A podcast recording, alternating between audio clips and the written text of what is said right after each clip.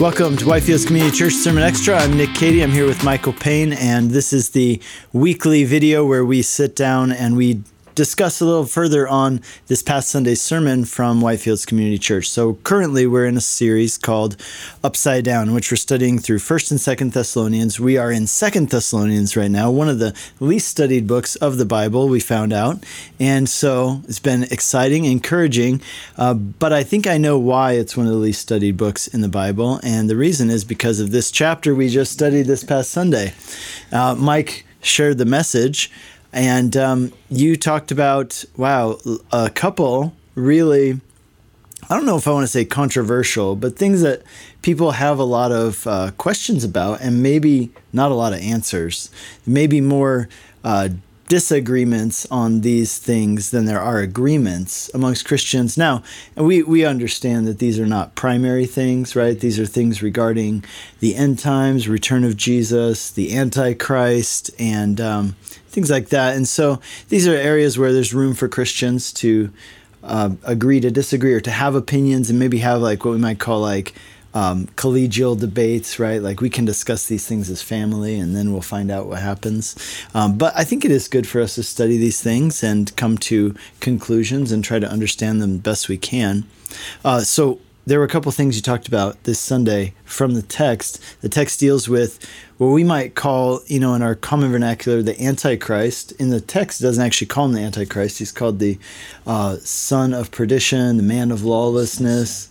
And then there was one other issue, which we're going to talk about after that. But um, you studied a lot on this topic of the man of lawlessness, the son of perdition.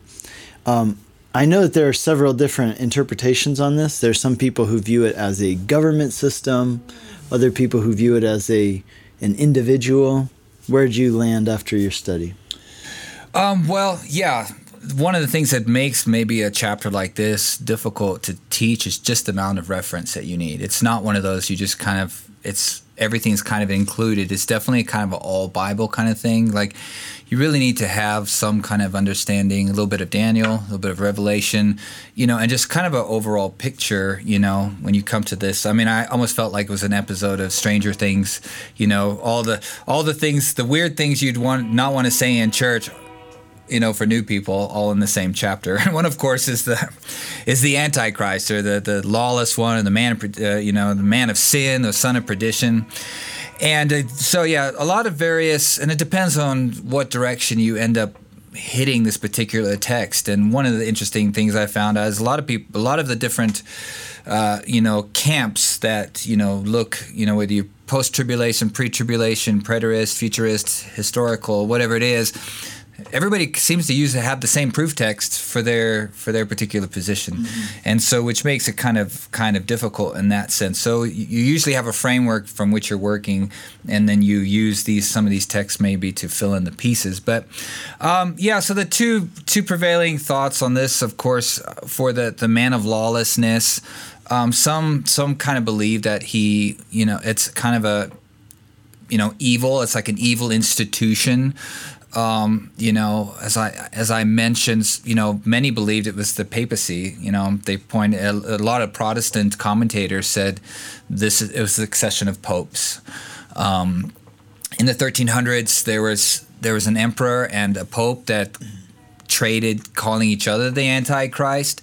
In the Counter Reformation, uh, the Catholics called Luther the Antichrist and so it's um, you know it, this term has been thrown around you know as far as that before for me i think the plain text and the kind of where i fell with it is it's a he uh, I think in especially uh, you know in the prophecies in Daniel and Daniel's chapter nine, uh, it refers to a he. Um, I think Revelation seems to point to a he as well. The plain reading seems to uh, uh, point to a he as well. So I kind of thought this is an individual mm-hmm. that will be prepared for this time, and you know when it's you know when it's his time, he will be revealed in in, in the end times, and we don't know who it is. I don't think we necessarily need to know, mm-hmm. um, you know. But I I'm, I kind of fell on the idea it's a it's a he a person. Yeah. So I, I was talking about this with a friend of mine uh, yesterday, and he was telling me, and he's a he's a pretty big Bible, you know, commentator, and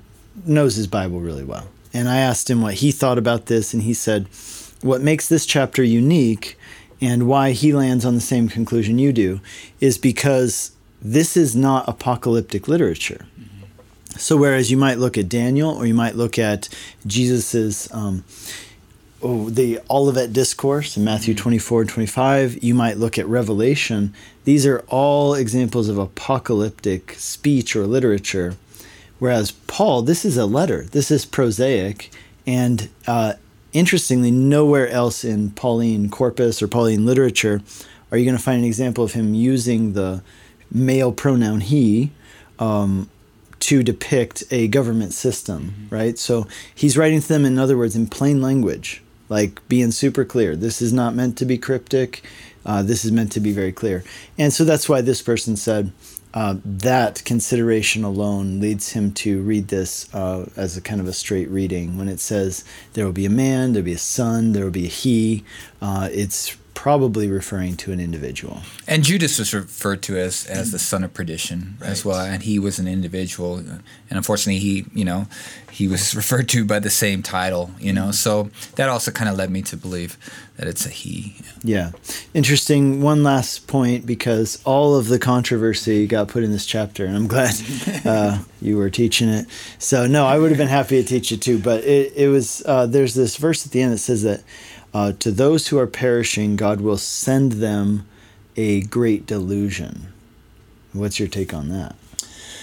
Well, it's a very interesting text, and, and it's it's one if you just read that in there and you really have no context for for God, who God is, I think yeah, it's it's difficult. It is a difficult. Therefore, God sends them a strong delusion so that they may believe what is false and then perish, and they'll be condemned.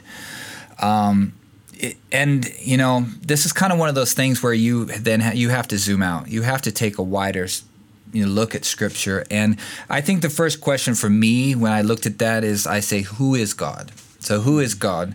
And i need to define that first and then take that definition and apply it to the text. So who is god? Well 2 peter 3 9 says that he is he he desires that none should perish and that, that all should come to repentance and that his you know that his promises are not slack as as others would call slackness. You know, he's long suffering. I really the King James, New King James, use that word long suffering. You know, he he is very patient, and so that's that's your first picture of God. You know, Romans five ten. We were enemies, and He died for us. We were, you know we were enemies. We were running the opposite direction from God's will, and He yet He provided a way of salvation for us. So you read that, and that's just a couple texts. So that's kind of who's God. John three sixteen. Everybody knows it. You know, those are just a couple texts that kind of define who God is, mm-hmm. and then you apply that to the text. You say, well this is not God's will. This is not His desire that these people. So, what it, what is it? You know, and you think about Pharaoh. It says, you know, you, you go into to the, look at the plagues, and this plague happened. Pharaoh hardened his heart. The next plague, he hardened his heart. The next plague, he hardened his heart. And then at some point, it says, the Lord hardened Pharaoh's heart. And you're like, well, that's not unfair, you know. But that's you know that's not fair. Why did why did God do that? Well, as the text says, these people are perishing. They believed this. They believed the lie. You know, they've they've wanted. They they said, "My will be done. My will be done," and God finally said, "Okay, your your will be done. And you know, I think Romans one points that out to us. You know, they wanted they they chose they they chose a lie over God, and God said gave them over to an abased mind. And and so I think at some point, you know, the clock's going to run out, you know, for for for for these things. And I think that's kind of what we're reading right now. God's desire is not that He's His church is in there, His Holy Spirit is in the world prodding, poking people's hearts. Uh, the gospel is out there, the good news is out there. God is speaking through His Spirit to people's lives, and at one point, that's just going to stop, mm. you know. And and I think that's what we're reading here. Well, the way this friend of mine put it was, uh, I thought very succinct and very powerful. He said, um, he goes, "It's not that somebody out there is going to be like."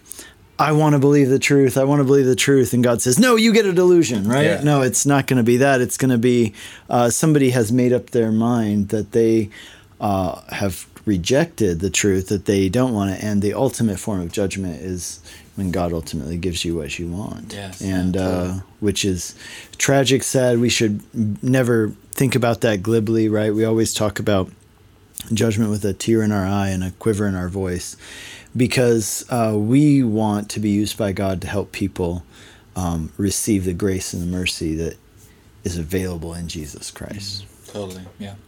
Hey, thank you for joining us this week. Tune in every week and subscribe to our YouTube channel. Uh, you can click the bell button there, and then you will get a notification every time we upload a video each week so you can keep notified and you can share these with your friends. We'd love for you to do that. Um, leave us a rating on iTunes podcasts.